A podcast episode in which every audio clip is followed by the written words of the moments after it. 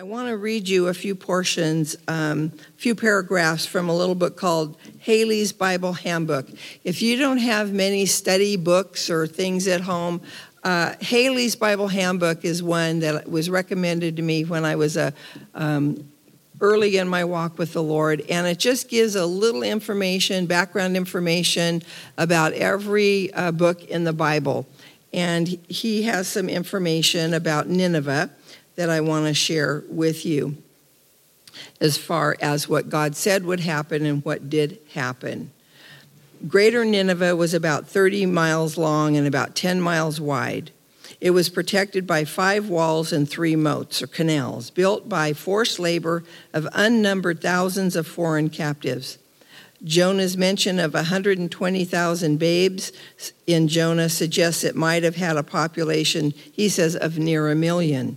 The inner city of Nineveh proper was about three miles long and one and a half miles wide, built at the junction of the Tigris and Khosr rivers, was protected by walls a hundred feet high and broad enough at the top to hold four chariots driven abreast, eight miles in circuit.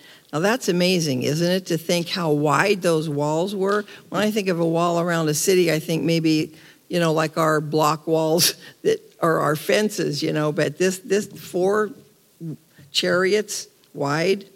Okay, the fall of Nineveh in about 607 BC, some believe 612 BC, but it says within about 20, he says 20 years after Nahum's prediction, an army of Babylonians and Medes closed in on Nineveh. After two years of siege, a sudden rise of the river washed away part of the walls. Nahum had predicted that the river gates would be opened for the destroying army. Through the breach thus made, the attacking Babylonians and Medes swept in to their work of destruction. Prancing horses, cracking whips, rattling wheels, bounding, raging chariots, flashing swords, great heaps of dead bodies. As I told you before, that sounds like a movie my husband would enjoy watching. It all came to pass exactly as Nahum had pictured it, and the bloody, vile city passed into oblivion. Um, there is a principal mound that is there that can be recognized now, east of the Tigris, just across from the modern city of Mosul. Mosul. It covers about 100 acres and is on an average about 90 feet high. And then it says um, that there it's about the size of three large city blocks. Uh, there was a library that they have discovered, and it says originally it contained probably 100,000 volumes, but about a third of it has been recovered and is in the British Museum. Now, Nineveh uh, was completely destroyed, and it was not even discovered until the 1800s um, different armies, one of which was Alexander the Great, had gone by there or fought there, and they didn't even know that there had ever been a city there because it was completely wiped out.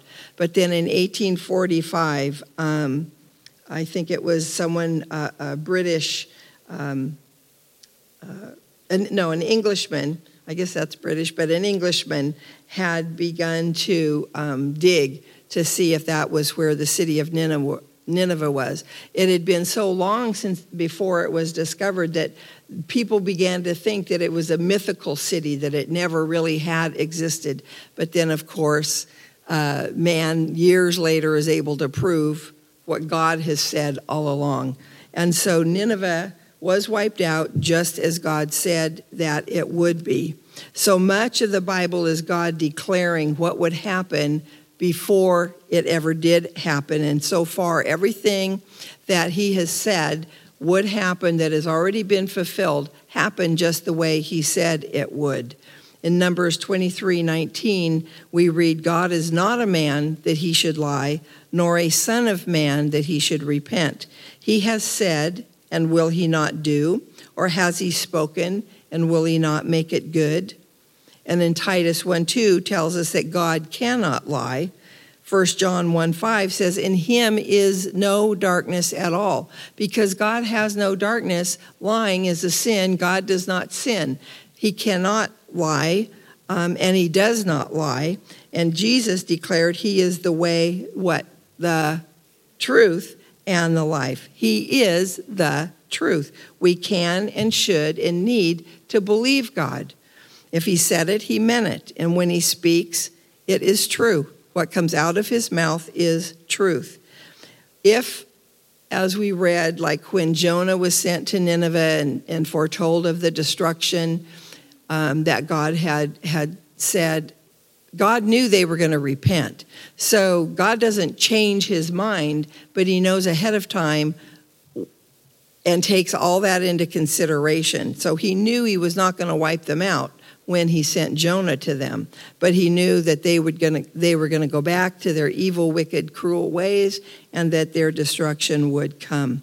So we need to take God, and we can take God at His word, and we have His written word, and we can believe what He has said in there. We need to know it, we need to believe it, and we can rely on God's word. Don't go by feelings, ladies. Our feelings um, and our hearts can deceive us. Um, our feelings are fickle, aren't they? And one day we might think, well, yeah, I believe it, or it's true for someone else, but not true for me. No, God, if God said it, it's true. Don't go by what the world says, because the world, as we uh, read in First John, is not of the Father. And don't go by what the enemy says. Satan is the author of lies, he's the father of lies. He deceives, he lies. He appears even as an angel of light so he can deceive others. But Satan cannot be trusted or believed. But believe God. Don't doubt him and don't doubt what God says. Okay, obey God. Number two. If he can be believed, and he can, then the only wise thing for us to do is to what? Obey him. Obey what he says. God wants only the very, very best for us. So obeying him is in our very best interest. Yet so often we think we know better, don't we? And uh, or we just don't care what he says, and we want what we want, when we want it, and how we want it. Well, we live under grace, but as Romans 6 1 says, shall we continue in sin that grace may abound? Certainly not. Or as King James Version says, God forbid. The New American Standard says, may it never be. Yes, we've been given freedom, but we have been given freedom from the power of sin, not a license to go sinning over anything we want because we're under grace. 1 Samuel 15 records the Lord's instructions to King Saul to utterly destroy the Amalekites and all that they had. And he wasn't to spare anything no human, no animal, they were Israel's enemy, and they were a very vicious and vile people. Sounds like the Ninevites. But Saul disobeyed, and he spared the king, and he kept the best of their livestock, oxen, sheep, and he did not utterly destroy them. And evidently, he didn't destroy all the men either. So when Saul was confronted, though, he said the people spared the best to be offered as a sacrifice to the Lord. And I've shared this with you before, I know you know it the Lord responded to Saul in verses 22 and 23. And he said, Has the Lord as great delight in burnt offerings and sacrifices as in obeying the voice of the Lord? Behold, to obey is better than sacrifice, and to heed than the fat of rams. For rebellion is as the sin of witchcraft, and stubbornness is as iniquity and idolatry because you have rejected the word of the Lord. He has also rejected you from being king. And by the way, Samuel, the prophet at the time, who was representing the Lord, hacked Agag, the king, into pieces before the Lord.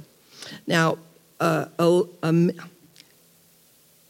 Amalek is a type of the flesh. It represents the old nature, our sin nature. And if we give in and we don't utterly destroy it, resist it, die to self, and we let it survive, it's going to fight against our new nature uh, because the Amaleks came back, and Haman was a descendant of them, and he was the one that plotted against the Jews and wanted to wipe out God's people. So we've got to utterly give in to that old nature, fight against our old and feed our new nature. Luke 9 23, Jesus said, daily die to self. Uh, die to that old nature, to your sin nature. Pick up your cross and follow after him. In John 14, verse 21 and 23, Jesus was speaking and he said, He who has my commandments and keeps them is he who loves me. And if anyone loves me, he will keep my word. So if we believe the Lord and what he says, then we need to obey him. If we profess to love the Lord, then according to Jesus, we will obey him. We will keep his commandments. If he tells you to forgive, then forgive. It's not a feeling, but a choice of your will. If he tells you to stop smoking or drinking, then do it, because what he has for you is much better for you. Excuse me, if he tells you to break off a friendship with an unbeliever or a backslidden Christian, then do it for your own protection. I read once if you're climbing up a ladder and you're trying to pull someone up behind you, you're going to lose your balance and probably fall off the ladder yourself. It's much easier, right, uh, to fall when, when someone is behind you and you're trying to go up a ladder and they're not going up the ladder.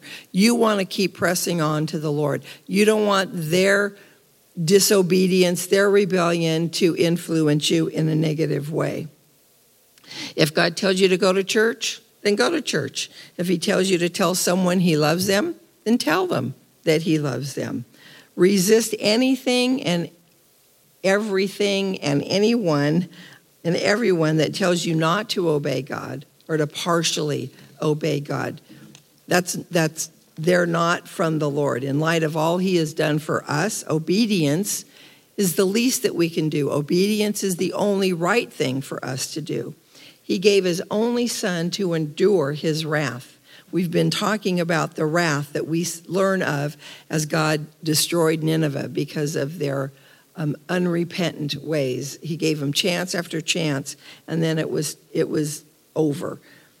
Jesus endured our punishment that we were due. And Jesus had given up the glory of heaven to come and walk among men, live as a man, to die in man's place. And as Easter is Easter is coming, we need to be focusing on Jesus' death and resurrection. Yes, it's an empty tomb, but he had to go to the cross first, and we need to be more appreciative and have a deeper understanding. And as we celebrate as believers, we should be honoring Jesus and what Easter is about, not all the Easter bunnies and eggs. James 1:22 says be a doer of God's word, not a hearer only, deceiving yourselves. So if you're disobedient, you're just deceiving yourself. So believe God and obey God. Number three, thank God because of all He has done for us. We should be filled to overflowing with gratitude every day. Through our study, we've learned about God's mercy, His patience, His loving kindness, His long suffering. We've learned about how much we have been spared from His wrath because of Jesus' sacrifice on our behalf. And we've said it again and again God is for us, He's not against us. So, how can we not give Him thanks? How can we not be thankful every day? In my morning devotions earlier this week, I read Psalm 69, verse 30 and 31. It says, I will praise the name of God with a song and will magnify him with thanksgiving. This also shall please the Lord better than an ox or bull, which has horns and hooves. And you remember that the animal sacrifices that Saul was trying to justify his disobedience with and say they were going to offer sacrifices. And even in this psalm, we learn that God would rather have obedience and a grateful heart, a thankful heart, than all the sacrifices that you could offer unto him. The sacrifices in the Old Testament were, were man's way of trying to be right with God. Well, we have Jesus. it's through Jesus that we become right with God. Hebrews 13, 15 says, Therefore, by him let us continually offer the sacrifice of praise to God. That is the fruit of our lips, giving thanks to his name it changes our perspective. We need to be thankful because there's a lot that we could murmur and complain about. There's a lot in this world as we read the newspapers, as we look online, as we listen to the news, that we could just be negative all day. But that's not how God wants us to be. He wants us to focus on Him, everything He's done, everything He is doing, and everything He promises to do, and to give Him thanks. 1 Thessalonians 5:18 and everything give thanks for this is the will of God in Christ Jesus concerning you. Do you ever wake up and think, "Lord, what's your will for me today?" Well, this verse right here tells you what one aspect of his will is it's to give him thanks. No matter what's going on, whatever your circumstance, whatever your season of life, because God is God. And as Shane was talking, we worship God not because of how we feel or what's going on in our lives. We worship God because he's worthy. He is great and greatly to be praised. Even when we come and bring our requests and make them known to God, we're to bring them with what? Thanksgiving. He is so worthy of our thanks and our praise and our worship. Giving, giving thanks changes our perspective, our attitude, and our mood. And I've encouraged you to do this before. Do an alphabet of thanksgiving. Just even if you have to every day, make a list, write A through Z, and then write something for each of those letters. Make a word, something that you're thankful for and it will help lift your spirits. It will help change if you're being oppressed or you feeling depressed. Um, it'll just remind you, you know, God is sovereign. Do an alphabet of praise, another alphabet, A through Z, and write things that you know about His name, His character, His attributes. Every day you can thank Him for the breath that you have, for the food that you have, for the clothing that you can wear for your family, for your friends, for a church that teaches the Word of God, for forgiveness, for His presence, for His provision, for His protection, for His promises.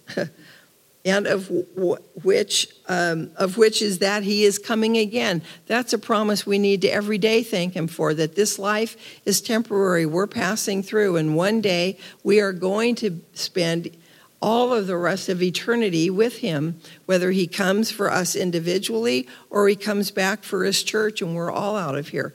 He is preparing a place and he is going to come again. And we're going to be with him. No darkness, no sorrow, no sadness, no pain, no more tears, no more sin, no more trouble, no more financial worries, no more presidents or uh, terrorists to worry about. What a glorious day. Now, let the Easter lesson, ladies, that you have to work on for next week, let it remind you of who, who your God is and all God has done on your behalf and what he continues to do every day on your behalf. Let's pray. Lord, we thank you so much for your presence with us and for all that you are, all that you do. We're just in awe, Lord. So help us to be grateful. Help us to obey you. Help, us to believe you, Lord. So, by your Spirit, we pray you work within us and through us for your glory as we wait your return. And Lord, I pray you bless the discussion groups, Lord, as they wrap up Nehemiah, uh, Nahum chapter 3, and as you remind us of what we've learned through Jonah and through Nahum. We just thank you so much, Lord. We have the freedom to open your word to freely discuss it, to learn and grow together. And we thank you for all you've done, Lord. May it produce good, lasting fruit in our lives, Lord, for your glory. We ask it in Jesus' name. Amen.